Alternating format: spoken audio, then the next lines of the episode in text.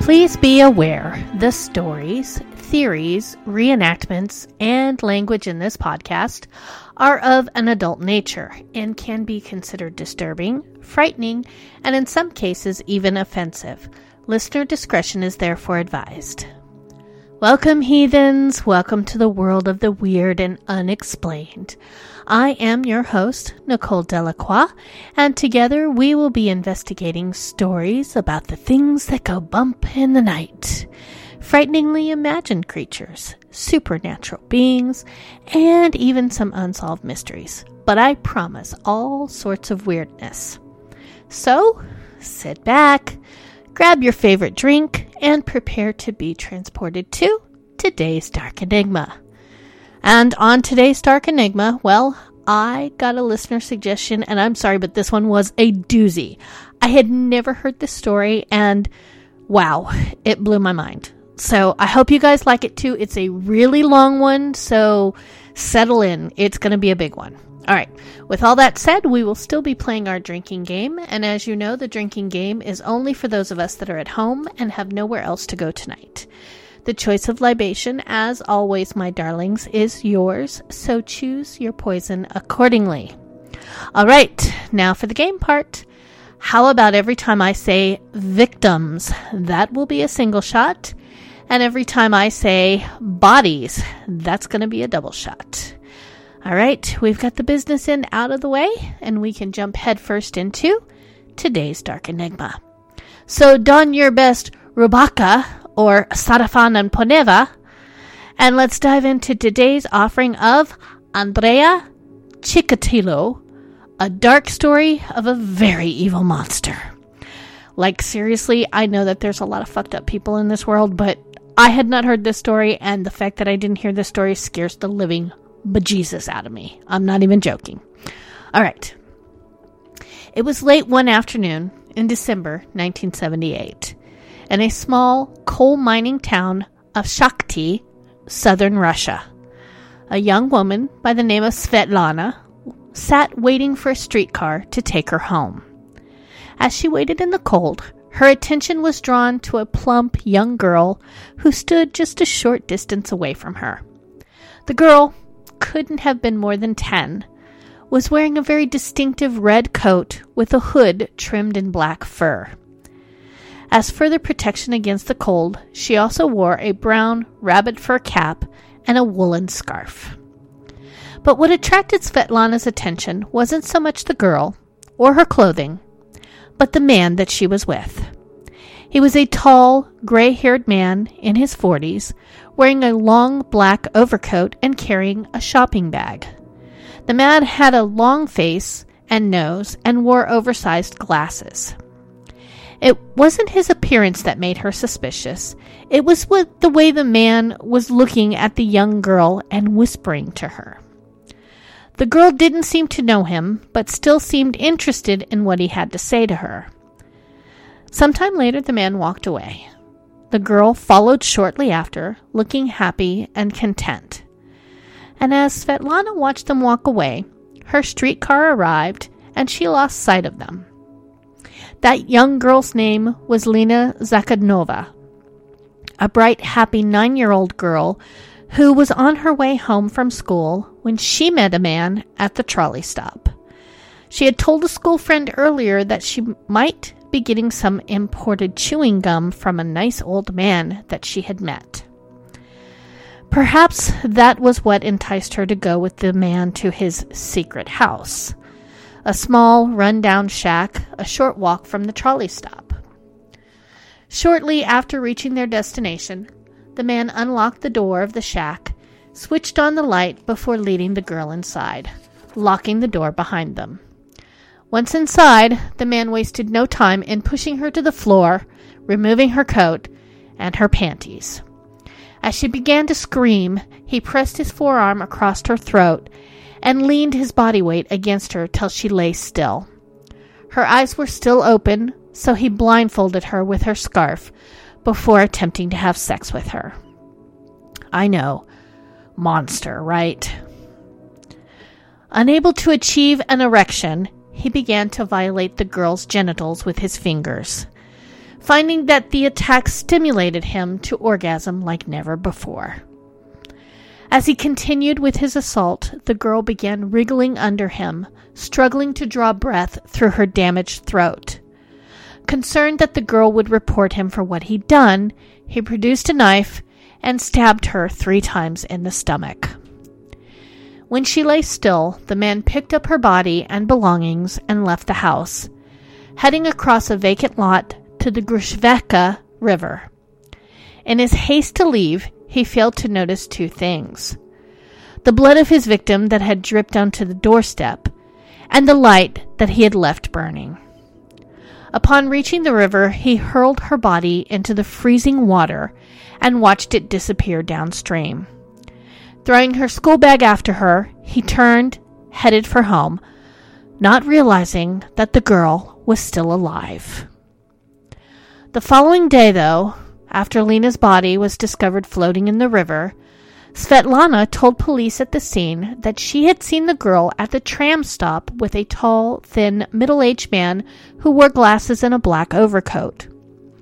A police artist was summoned and a sketch of the man prepared. Later the same evening, the Shakhty police arrested Alexander Kravchenko, a local man who had previously served six years of a 10 year prison sentence for the rape and murder of a 17 year old girl in 1970. At the time of the arrest, Kravchenko was 25, but he had never worn glasses. So, American police aren't the only ones that don't get it right the first time around, but we have more. When Kravchenko was being questioned, the sketch of the suspect that Svetlana had described was circulated throughout the town. One man that it was shown to was the principal of a local mining school. After looking closely at the drawing, he told police that it closely resembled one of his teachers, Andrei. They found splashes of blood on the steps of a small shack. They also noticed that an interior light had been left on. When inquiries with neighbors revealed that the building was the property of one Andrei Chikatilo, the police called him in for questioning but they released him shortly after when his wife confirmed his story that he had been home with her the entire evening. Even though the evidence against Chikatilo was strong, police considered Kravchenko a more viable suspect and eventually managed to obtain a confession from him. After a short trial, Kravchenko was found guilty of the murder of Lena Zakhanova and sentenced to 15 years in a labor camp. Hearing the verdict, the people of Shakhty lodged an official complaint against the leniency of the sentence. A new judge appointed to investigate the complaint upheld the public appeal and passed a death sentence on Kravchenko. By the time the sentence was carried out in 1984, over a dozen women and children had fallen victim to the real killer. Had the police taken the time to further investigate Andrei Chikatilo's involvement instead of implicating an innocent man, they would have prevented one of the most brutal and despicable series of murders in criminal history. But let's go back to the beginning.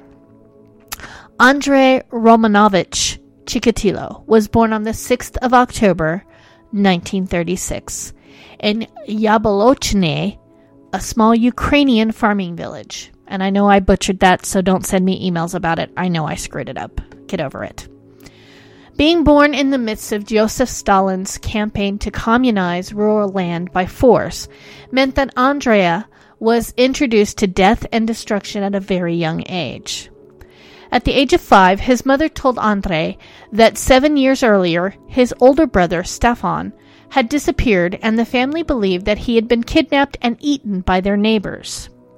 The story had a profound effect on the boy, who later admitted that he often imagined what had been done to his brother. Several years later, when World War II broke out, Chikatilo's father, Roman, was conscripted into the army. Captured by the Germans, he did not return home until well after the war, when he was branded by the Stalinist regime as a traitor for allowing himself to be caught. Even though Andrei was only 10 when his father returned, he was already a devout communist and openly criticized his father for his betrayal. From the beginning, Andrei was a scholarly child who spent more time reading than playing with friends. He was particularly attracted to any books about the Russian partisans who fought the Germans. One in particular told the story of how the partisans had captured several German prisoners and had taken them to a forest and tortured them. Because of his quiet ways and an almost effeminate demeanor, Chikatilo had few friends and was constantly teased. He was extremely nearsighted, but because he feared that wearing glasses would lead to more teasing, he refused to admit that he needed them. It would be nearly 20 years before he wore his first pair of glasses. One other fact that he took great pains to hide was that he was a chronic bedwetter. When he reached his teens, much of the teasing had stopped. He grew taller and stronger and became known as an avid reader with an excellent memory. By the time he was 16, he was the editor of the school newspaper and the political information officer, a role that gave him additional prestige. While his political life developed, his social skills were virtually non existent, especially with women. When he turned 18, Chikatilo applied to Moscow University to study law. He failed the entrance exam, but blamed his rejection on his father's humiliating war record. As he matured, he became more confident with women, but several early attempts at sex failed when he, when he was unable to achieve an erection. Convinced that he was impotent, he became obsessed with masturbation. Well, who hasn't done that? I mean, okay, so far. All right. Sometime later, while on national service, he attempted to have sex with a woman who was not interested in his advances. As the woman struggled, Chikatilo overpowered her, only to release her shortly after when he realized that he had ejaculated inside his pants. Inadvertently, he had discovered that fear and violence excited him more than the sexual act itself. Some years after completing his national service, he moved to Russia in search of work. He quickly found a job as a telephone engineer in a small town called Rodionovo Nevestesvsky yeah, there's like more syllables in that word than I can even pronounce. Just north of Rostov. I'm just saying there's like 14 letters in that in that word that and there's no vowels. You know how I am when there's no vowels. I can't pronounce it. Anyways, when he had saved enough money, he sent for his parents and his sister and moved them into his new home. Some years later, his sister Tatiana introduced him to a woman called Fayina. A relationship developed and they were married in 1963. Fayina quickly learned that her new husband was not only unable to consummate the marriage, he had no real interest in sex. She saw this as nothing more than intense shyness and finally managed to coax him into having intercourse with her. Eventually, they did have two children a girl, Ludmila, who was born in 1965, and a boy, Yuri, in 1969. Not long after his marriage, Chikatilo successfully enrolled in a correspondence course with Rostov Liberal Arts University and in 1971 gained degrees in Russian literature, engineering, and Marxism Leninism. With his newfound skills, Chikatilo became a teacher at vocational school number 32 in Novoshakhtinsk. Almost from the beginning, his teaching career was a disaster. His abject shyness made it almost impossible for him to teach or control his students. He was constantly humiliated and ridiculed, not only by his students, but also by other staff members who considered him odd. Despite his lack of success, Chikatilo stayed in his teaching job. He later admitted that he found that the company of young children sexually aroused him. Monster. Okay. In the following years, what began as simple voyeurism outside the school toilets had degenerated into indecent assaults on both male and female students. When parents began to complain, Chikatilo was forced to resign and move on to other schools. At one such school, Chikatilo was put in charge of a boys' dormitory. As usual, his charges ignored him or openly teased him. Some months later, after he was caught trying to fillet a sleeping boy, he was attacked and beaten by several senior students. From that moment on, Chikatilo carried a knife. At no time was he ever reported to the proper authorities, perhaps because under the Soviet regime of the time, an indiscretion by a single teacher could reflect on the entire faculty. In 1978, Chikatilo moved his family to Shakhty. Soon after, he bought the shack near the river and lured his first victim. After being cleared of the murder of Lena Zakotnova, Andrei Chikatilo continued teaching until he was made redundant in 1981. Unable to get another teaching job, he found employment as a supply clerk for the Rostovnerud, a local industrial complex. The job entailed travel to other parts of the country to locate and purchase supplies for the factory. He found that the periods away from home gave him ample time to search for new victims. And six months later, he killed again. Larisa Chaychenko, sorry, I try, was completely different from the girls that Chikatilo was used to dealing with. At 17, she was older than the others and was also experienced in sexual matters. A runaway from boarding school, Larissa had met her killer at a bus stop outside of the Rostov Public Library. She was used to dating young soldiers and didn't mind swapping sexual favors for a meal and a few drinks. So when Andrei Chikatilo approached her with a similar offer, she went with him without hesitation. He took her to a deserted stretch of woodland and, unable to contain himself, began tearing her clothes off. As experienced as she was, Larissa panicked and tried to fend him off. Chikatilo quickly overpowered her and beat her about the head with his fists. As she screamed, he filled her mouth with dirt and strangled her. He then bit off one of her nipples and ejaculated over her corpse. He would let her tell police that he had danced with joy around the body until he had settled down enough to cover the body with branches and hide her clothes. She was found the next day.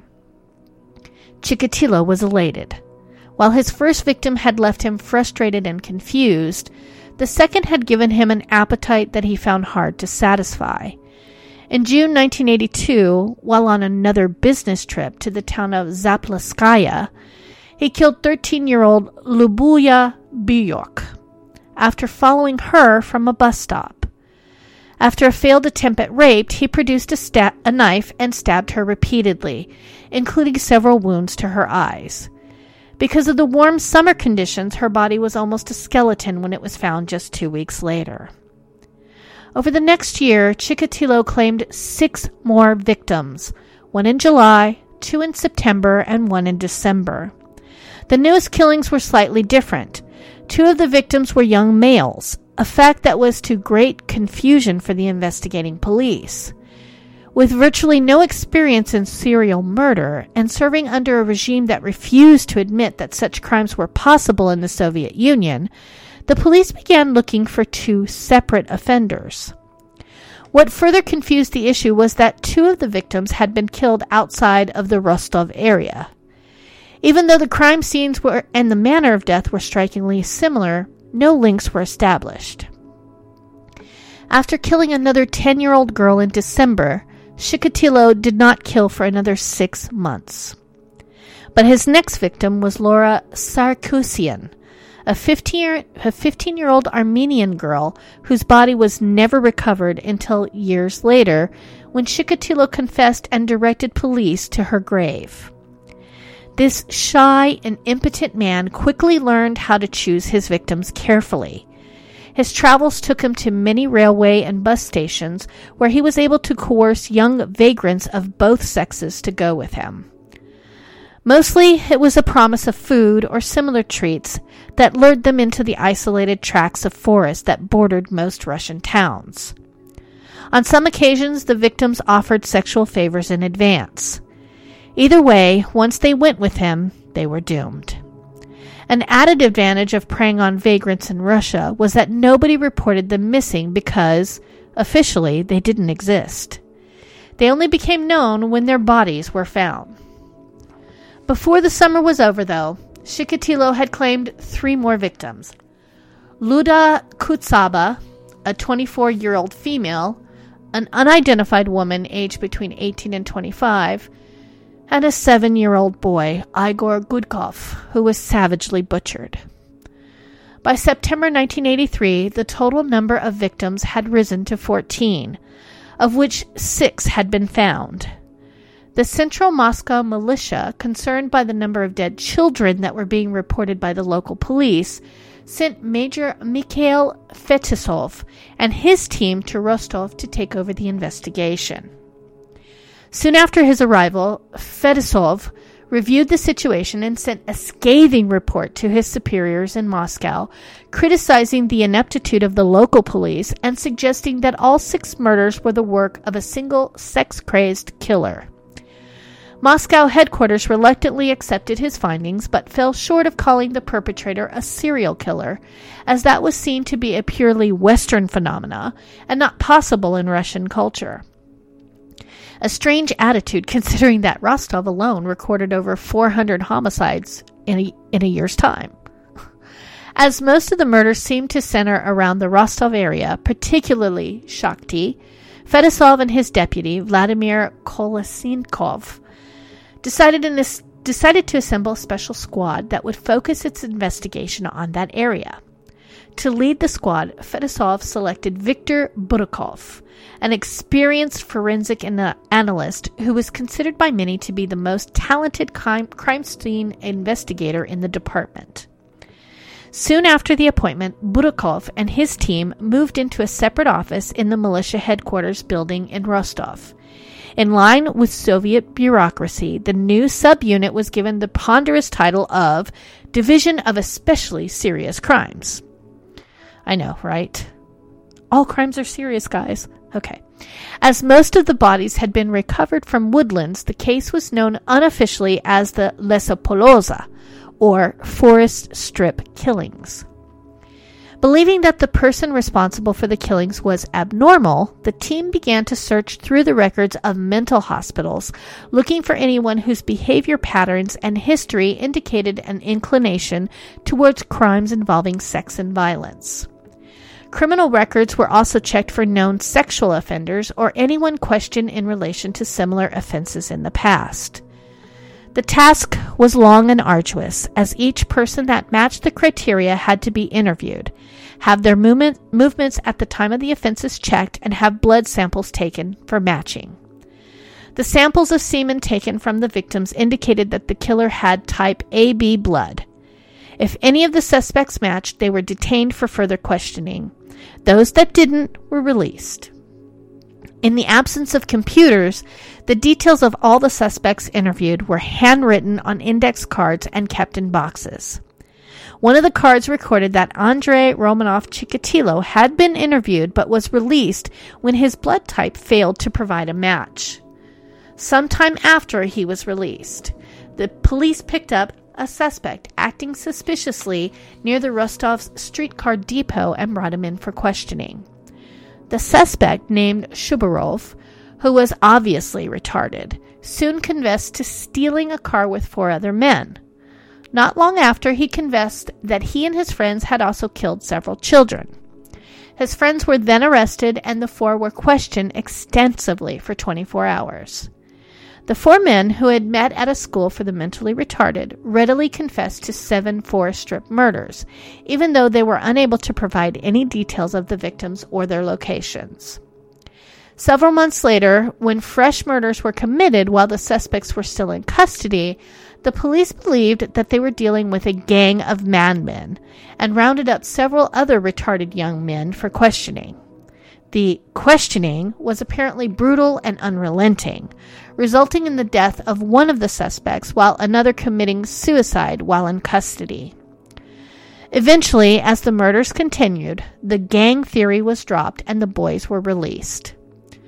One other theory was that the killer worked as a driver for one of the many factories in the area, which would explain how he was able to cover such large areas in a short time. To check the theory, anyone who held a driver's license and drove as part of their job was checked. In all, over 150,000 people were interviewed before this line of inquiry was also abandoned.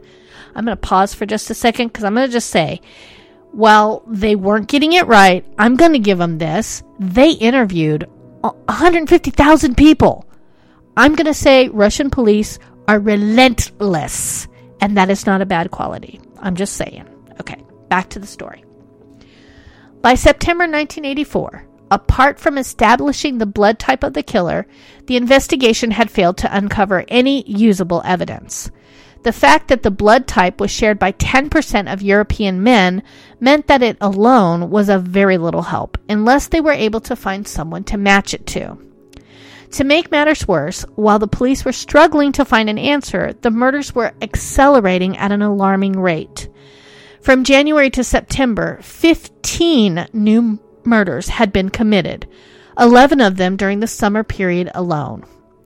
In an effort to narrow down the possibilities, Burakov enlisted the aid of several psychologists and sexual pathologists from the Rostov Medical Institute and asked them to prepare a profile of the killer.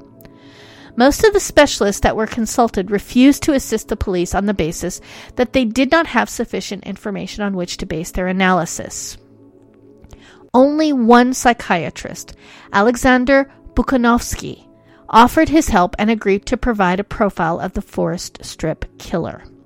Now, I'm just going to say, remember, this is before DNA. This is before serial killer was a thing. Okay? This was like it had just become a thing in the United States, and the rest of the world wasn't quite ready to say serial killer yet. Okay? This guy is doing the one thing the FBI didn't do until like the 80s behavioral analysis. But okay, all right. I mean, I'm very excited about this. Okay, so back to this. Bukhanovsky didn't have much to base his analysis on either. Obviously, the killer was a sexual deviant. Approximately 5'10 tall, 25 to 50 years old, and a shoe size of 10 or more, and he had a very common blood type. After studying the police files, Bukhanovsky gave the opinion that the killer probably suffered from some form of sexual inadequacy and brutalized his victims to compensate for it. Yes, behavioral analysis, right on the right on the money there, buddy. While the additional information provided other means of identification, the killer would have to be caught first. In order to facilitate that, Burakov arranged for additional men to patrol the bus, tram, and train stations. One such location that received more attention than most was the bus station in Rostov. Not only was it the busiest in the district, but it was also the last known location of two of the victims. Alexander Zanosovsky, a local police inspector with an intimate knowledge of the location, was given the job of patrolling the area. His task was to look for anyone acting sp- suspiciously around other commuters, especially young women and boys. Toward the end of the first day of the observations, Zanosovsky noticed a middle aged man wearing glasses, whom, although wandering aimlessly through the crowd, was paying particular attention to young girls. After observing the man for some time, Zanosovsky approached him and asked for his identity papers. The man seemed nervous when approached and told the inspector that he had been away on business on a business trip and was on his way home. Zanaskovsky scrutinized the documents, including a red card, which identified the man as a freelance employee of the Department of Internal Affairs, a division of the KGB. Finding that they were in order, the policeman handed back the papers, apologized for the interruption, and left. But as he walked away, Zanosovsky had the uneasy feeling that the man, Andrei Chikatilo, was hiding something. Several weeks later, Zanaskovsky was again patrolling the bus station in company with another police officer. Both men were in street clothes. Late in the afternoon, just as they were about to finish their shift, Zanaskovsky saw, saw Chikatilo again. Alerting his partner to keep his eye on the man, he moved closer to his quarry and sat near him and watched from behind a newspaper. When Chikatilo moved, Zanaskovsky and his partner followed. For several hours they followed Chikatilo as he boarded several buses that traveled around the district before returning to the bus station. As they watched, Chikatilo approached women of different ages and attempted to engage them in conversation. Often he was rebuffed, but unperturbed, continued to approach others. The pursuit continued into restaurants, bars, and back to the station. All the way, Chikatilo only seemed to have one thing on his mind talking to women. At one stage, he made himself comfortable in a chair and dozed off for two hours. When he woke, he resumed his previous activities, and the police followed. Some time later, a young woman sat down next to him and engaged him in conversation. The talk seemed to go well, as shortly after, Chikatilo put his arm around the woman. Finally, she laid her head in his lap, and Chikatilo slid his hand inside her blouse and fondled her. The girl, who seemed intoxicated, didn't object. Chikatilo seemed flushed with arousal. A few minutes later, the girl sat up and spoke harshly to him, and soon after, they parted company. Zanosovsky could wait no longer and approached Chikatilo and again asked for his papers. When he learned that he had been observed for some time and was under arrest, Chikatilo was shocked and began to sweat profusely. Zanosovsky then asked to see the contents of the man's briefcase. Chikatilo reluctantly agreed and opened it. It contained a length of rope, a jar of Vaseline, and a long bladed knife. Under normal circumstances, no Russian citizen can be held in custody for more than 72 hours. In Chikatilo's case, the detectives needed additional time to check his background, so decided to charge him with harassing women in public places. This minor charge only carried a maximum sentence of 15 days imprisonment, but was sufficient time to make further inquiries. Smart policeman, I love it. However, shortly after checking his police files, they discovered that Chikatilo was under investigation for the theft of a roll of linoleum and a car battery from a factory where he worked as a supply clerk. In Russia, the charge of stealing state property was considered a serious crime and meant that the investigators would have the luxury of keeping him in jail for as many months as it took to check his background in detail. As his history unfolded, police learned of his penchant for children, particularly girls. They uncovered the classroom incidents, his acts of voyeurism, and the sexual assault of the boy in the dormitory. Several people who lived in the vicinity of his secret shack reported that he had used it to entertain prostitutes and spoke of his habit of stalking the corridors of trains. The evidence seemed to indicate that he could be the killer they sought until a blood sample was taken from him and analyzed. His blood type was found to be type A. Had they taken samples of his sperm, hair, or saliva, they would have found that his blood type was actually type AB, as the B antigens are not present in the blood in sufficient quantities to provide a positive match. Seriously, I'm just going to say thank God for DNA, right? The only real evidence they had left were the contents of his briefcase and the police report of his activities at the train stations. Incredibly, the knife and other items were lost when a local police lieutenant mistakenly returned them to Chikatilo's home. Having insufficient evidence to charge him for the murders, he was later charged with the stealing offenses and sentenced to one year's imprisonment and expelled from the Communist Party. In December 1984, after serving just three months of his original sentence, he was released. Zanosovsky, still convinced that Chikatilo was the killer, was later demoted for being overly zealous in the performance of his duties. I'm just going to say, what? okay. After celebrating the new year with his family, Chikatilo sought out a new job and was soon employed in a locomotive factory in nearby Novocherkassk. As before, his new job entailed traveling. For the best part of a year, Chikatilo refrained from killing, but it wasn't until during a business trip to Moscow that he finally gave in to his desires again. On August 1st, 1985, after he completed his duties in the capital, he flew to Rostov, where he made the acquaintance of an 18 year old mentally retarded girl on the train. He offered her some vodka if she would get off with him at the small station. She agreed and followed him into the woods near the rail line. Shortly after, she lay dead with 38 stab wounds to her naked body. Chikatilo completed his trip and went home. Later the same month after his return, he met a young woman at the bus station in Shakhty who told him that she had nowhere to sleep. Offering her lodgings in return for sexual favors, he led her into a wooded grove and attempted to have sex with her, but again could not sustain an erection. When she began to laugh at him, he killed her and left her body in a field. And it was his last murder for the year. For Andre Chikatilo, the time in jail had been a cleansing time.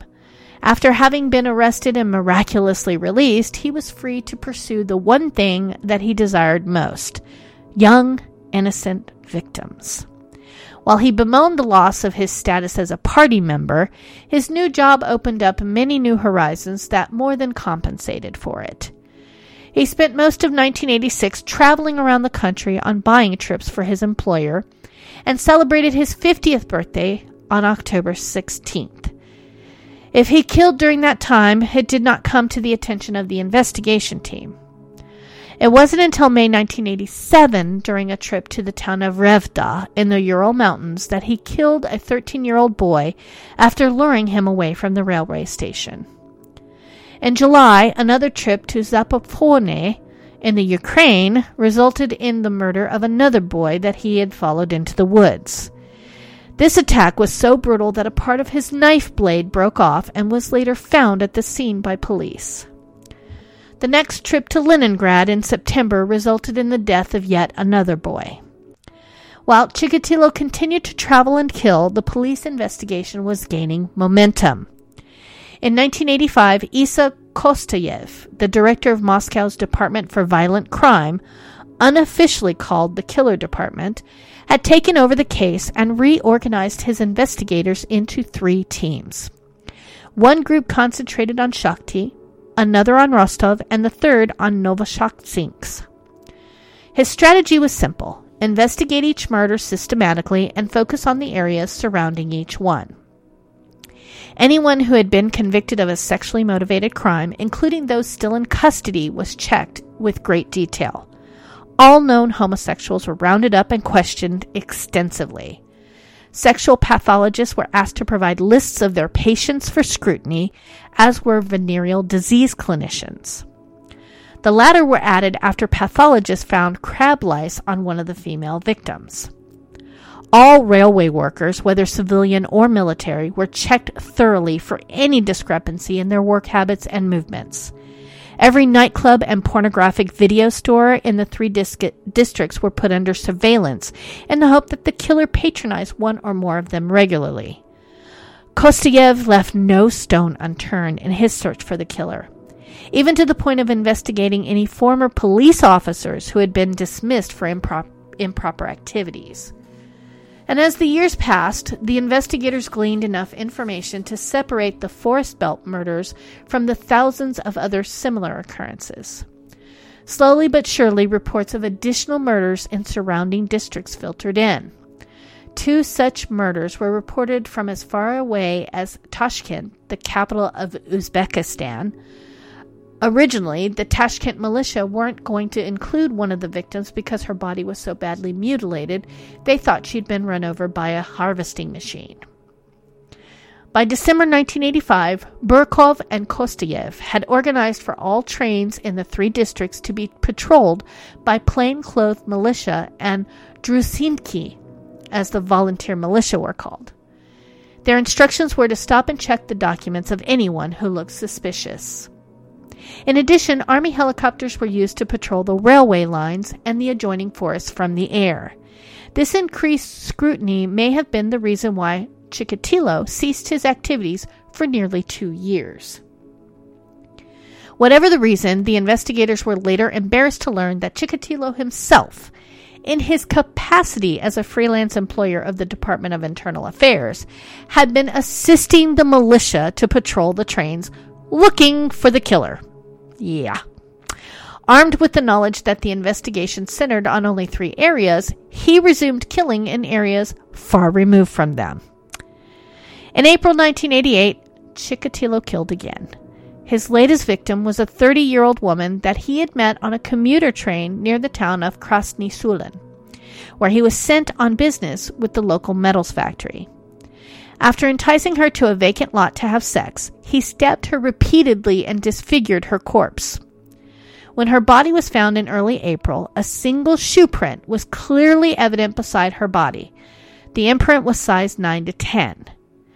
During the next year, Chikatilo killed eight more times. The attacks normally took place while he was traveling around the country on business, but one particular crime occurred at his daughter's apartment in Shakhty. It had been empty since the daughter had divorced her husband and moved back in with her parents. After Chikatilo lured 16 year old Tatiana Ryzhova inside, he gave her vodka and seduced her. After stabbing her and violating her body, he realized that he could not leave her body at the house. Taking a kitchen knife, he decapitated her and sawed off her legs before wrapping her in rags and articles of clothing. He then tied the bundles to a sled belonging to a neighbor and dragged it through the streets to the area where he dumped her remains. Another victim was killed while Chikatilo was on his way to his father's birthday party. Seeing 19 year old Yelena Varga at a bus stop, he offered to walk her home, but instead lured her into the woods and stabbed her. After cutting out her uterus and slicing off part of her face, he wrapped the remains in her clothing and left for the party.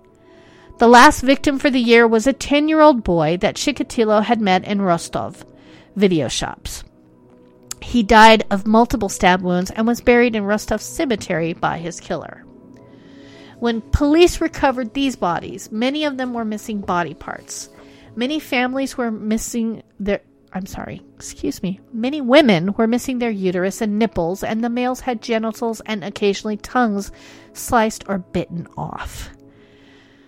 The next murder did not take place until January of 1990, with nine more committed before November.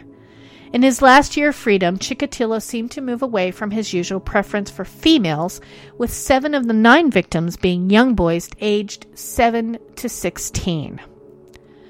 One of his last known victims was the oldest boy, Vadim Tishenko, whose body was found on November the 3rd near Rostov's Lekholsk railway station, a location that had been under heavy scrutiny for months. Ironically, the day it wasn't patrolled, owing to a manpower shortage, was the day that Chikatilo struck. After Tishenko's body was found, a 24 hour surveillance of all trains and bus stations in the district was implemented. Police wearing night vision goggles observed computers, commuters looking for anyone that didn't fit. To entice the killer, several young, attractive police women dressed in provocative clothing walked the platforms and bus queues hoping to attract attention. Another squad of police questioned the ticket sellers at the various stations in the district looking for the person who had sold Tishenko his ticket, the stub of which was found near his body. Finally, an attendant at Shakhty station recognized the boy's picture and recalled that he had bought the ticket in company with a tall, neatly dressed, gray haired man who wore glasses. The attendant also told police that her daughter had seen a similar man the year before. He had been on a train talking to a young boy, and she overheard the man trying to talk the boy into getting off the train with him, but the boy had refused and run away. The police asked the attendant if they could interview her daughter. She agreed, and the daughter later provided police with a detailed description of the man and told them that he was a regular traveler on the trains and spent a lot of his time trying to pick up young people. The net was closing in on Andre Chikatilo, but not before he took another victim. 22 year old Svetlana Korostik went with him to the woods near Lekholsk station, was beaten, stabbed, and mutilated. Chikatilo removed the tip of her tongue and both nipples and ate them at the scene before he covered her naked body with leaves and branches. As he returned to the station, he saw four women and a man standing on the platform. The man, Sergeant Igor Rybakov, a policeman attached to the Forest Belt Task Force, noticed Chikatilo walking beside the platform, wiping sweat from his face. When he stepped closer, he noticed that the man had spots of blood on his cheek and earlobe and wore a bandage on a finger of his right hand. He asked Chikatilo for his identity papers, which revealed that he was a senior engineer in the Rostov locomotive factory. He was about to ask more questions when a train arrived and Chikatilo insisted that he be allowed to board it. Having no real reason to hold him, Rybakov allowed him to leave and later filed a report of the incident. When the body of Vadim Tishenko was found, the investigators called for any reports of persons acting suspiciously in the area. At the time, Rybakov's report was tabled and police again focused on the man called Andrei Chikatilo. Chief investigator Kostoyev suggested that they check Chikatilo's whereabouts on May 14, 1988, the day that one of the victims, Alyosha Voronko, was murdered in the city of Ilovaisk. After checking Chikatilo's work records, they discovered that he had been in that city on business on the same day. It was decided that a squad of plainclothes police would follow Chikatilo and try to catch him in the act. On Tuesday, November 20th, Chikatilo was at work. As his bandaged finger, which had been bitten by one of his victims, was aching badly, he left work and went to a nearby clinic for x rays. After receiving treatment for the finger, which was broken, he went home. Shortly after arriving home, he went to buy beer.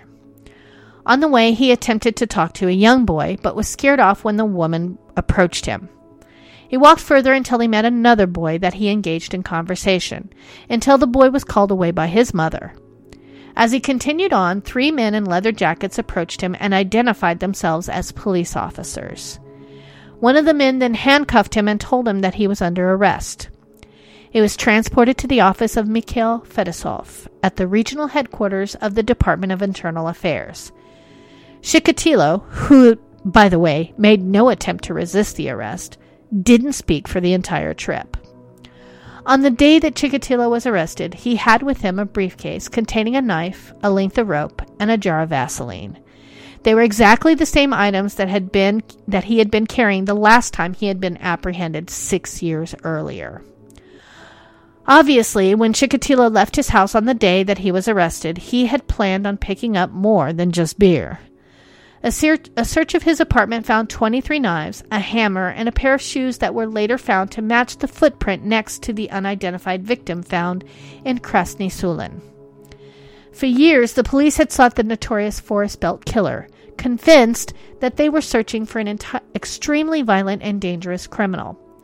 After the arrest, however, they had trouble believing that the gentle, softly spoken man that sat before them was responsible for the brutal c- series of crimes that had struck fear into the hearts of over 4 million people.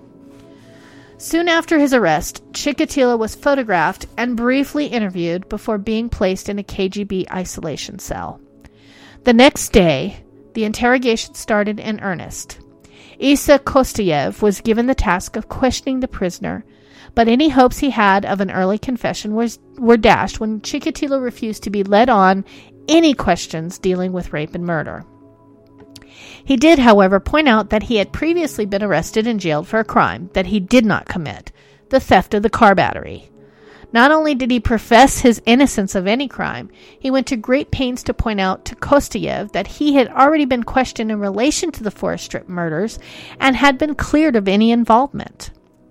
One week after the interrogation began, Chikatilo wrote a letter addressed to the, the prosecutor general of Russia in which he stated, and I quote, I felt a kind of madness and ungovernability in perverted sexual acts.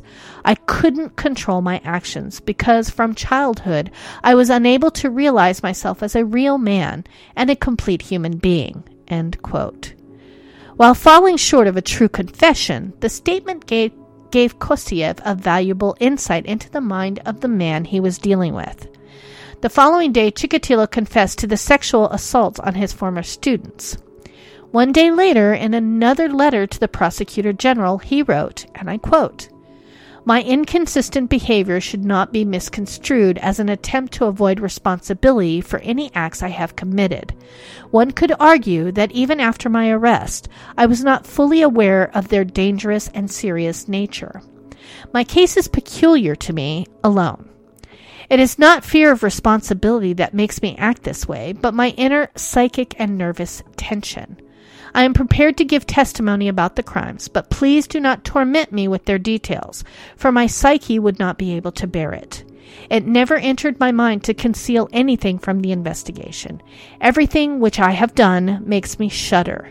I only feel gratitude to the investigating bodies for having captured me.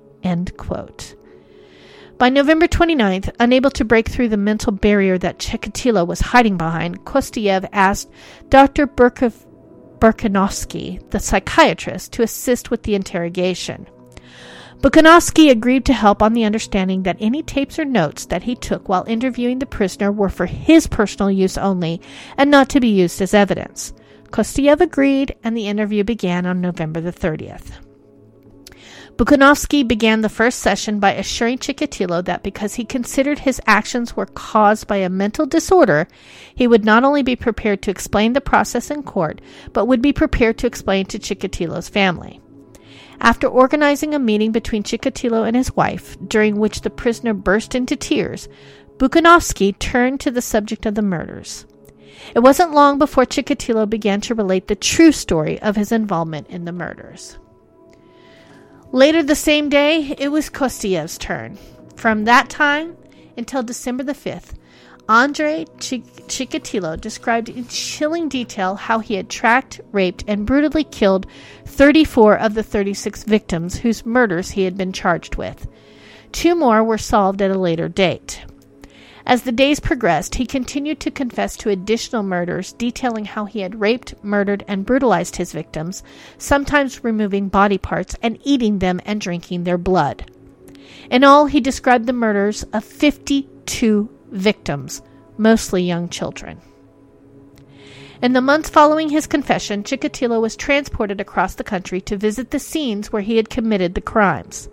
He was uncannily accurate, not only in locating in locating the dump sites, but in his recall of times, dates, and places, what the victims had been wearing at the time, and what knife he had used on them. On most occasions, he demonstrated his method of attack using a dummy, showing the detectives how he stood to one side to avoid being splashed by blood. While on one such trip, Chikatilo remembered yet another victim, a 20 year old Latvian girl that he had killed in 1984. The final count, an astonishing 53 victims, making him one of the most prolific and brutal serial killers in recorded history. And I'm betting, just like me, this is the first time you've heard his name. The judge had earlier set a precedent by allowing members of the press full access to the court, a move that was unusual by Russian standards. The move eventually backfired on him when the press printed stories publicly declaring Chikatilo as the murderer long before the evidence was heard. On April 16th, the judge allowed Chikatilo to address the court. What followed was two hours of rambling, maniacal monologue, seen by many as an attempt by the accused to simulate madness. As the case continued, Chikatilo became more and more outrageous. He constantly interjected and complained loudly about the rats and the levels of radiation in his cell. At one point, he removed his clothes and waved his penis at the crowd, shouting, Look at this useless thing. What do you think I could do with that? Okay, first off, I would just die to be the fly on that wall. just like, yes. He was later removed from the court in handcuffs. Despite the interruptions, the trial continued so too did his outbursts. Chikatilo complained that the judge was biased, as were the prosecution. Well, yeah, because you killed people. I'm just saying. He insisted that the judge's female secretary be removed because she was inciting his lust. Sometime later, he told the court that he was pregnant and the guards had been hitting him in the stomach to harm his baby. Okay. Despite his pleas, he was judged competent to stand trial, but he became so disruptive that most of the evidence was heard in his absence. By mid July, the trial was drawing to a close. The fi- final comments in the trial were those of Marat Khabibulin, Chikatilo's defense attorney. The basis of his defense was that the police had laid the charges based solely on his client's confession. I'm like, I'm sorry, but no, he can't be he can't be guilty cuz he told you he was guilty. Yeah, that wasn't going to go over. Anyways, he argued that there was no material evidence linking Chikatilo with any of the crimes, including the knives, which had never been proven as being the murder weapons. When Marat had concluded his remarks, the judge asked Chikatilo if he wanted to address the court. Despite his continual outbursts during the proceedings, Chikatilo refused to comment. With no further evidence to consider, the judge announced that the court would adjourn for two months for sentencing. As the judge stood to leave the courtroom, a man lunged toward the cage and threw a short iron bar at the prisoner, missing Chikatilo's head by a few inches. The man, a brother of one of the victims, was overpowered by guards and led away, but was later released.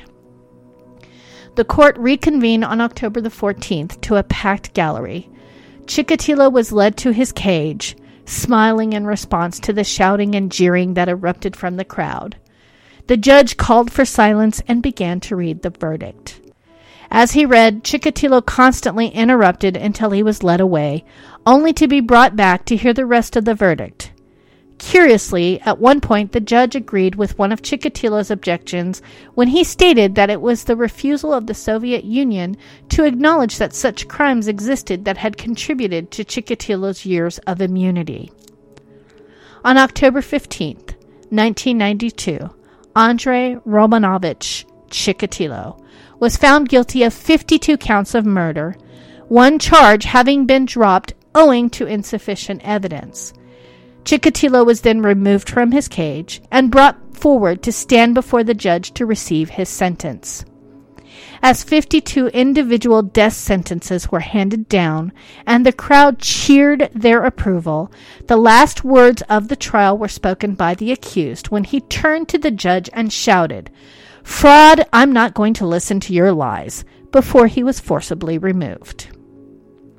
I'm just going to say, first off, I like the thought of 52 individual death sentences. That's the one thing that the Russian got right. I'm just saying.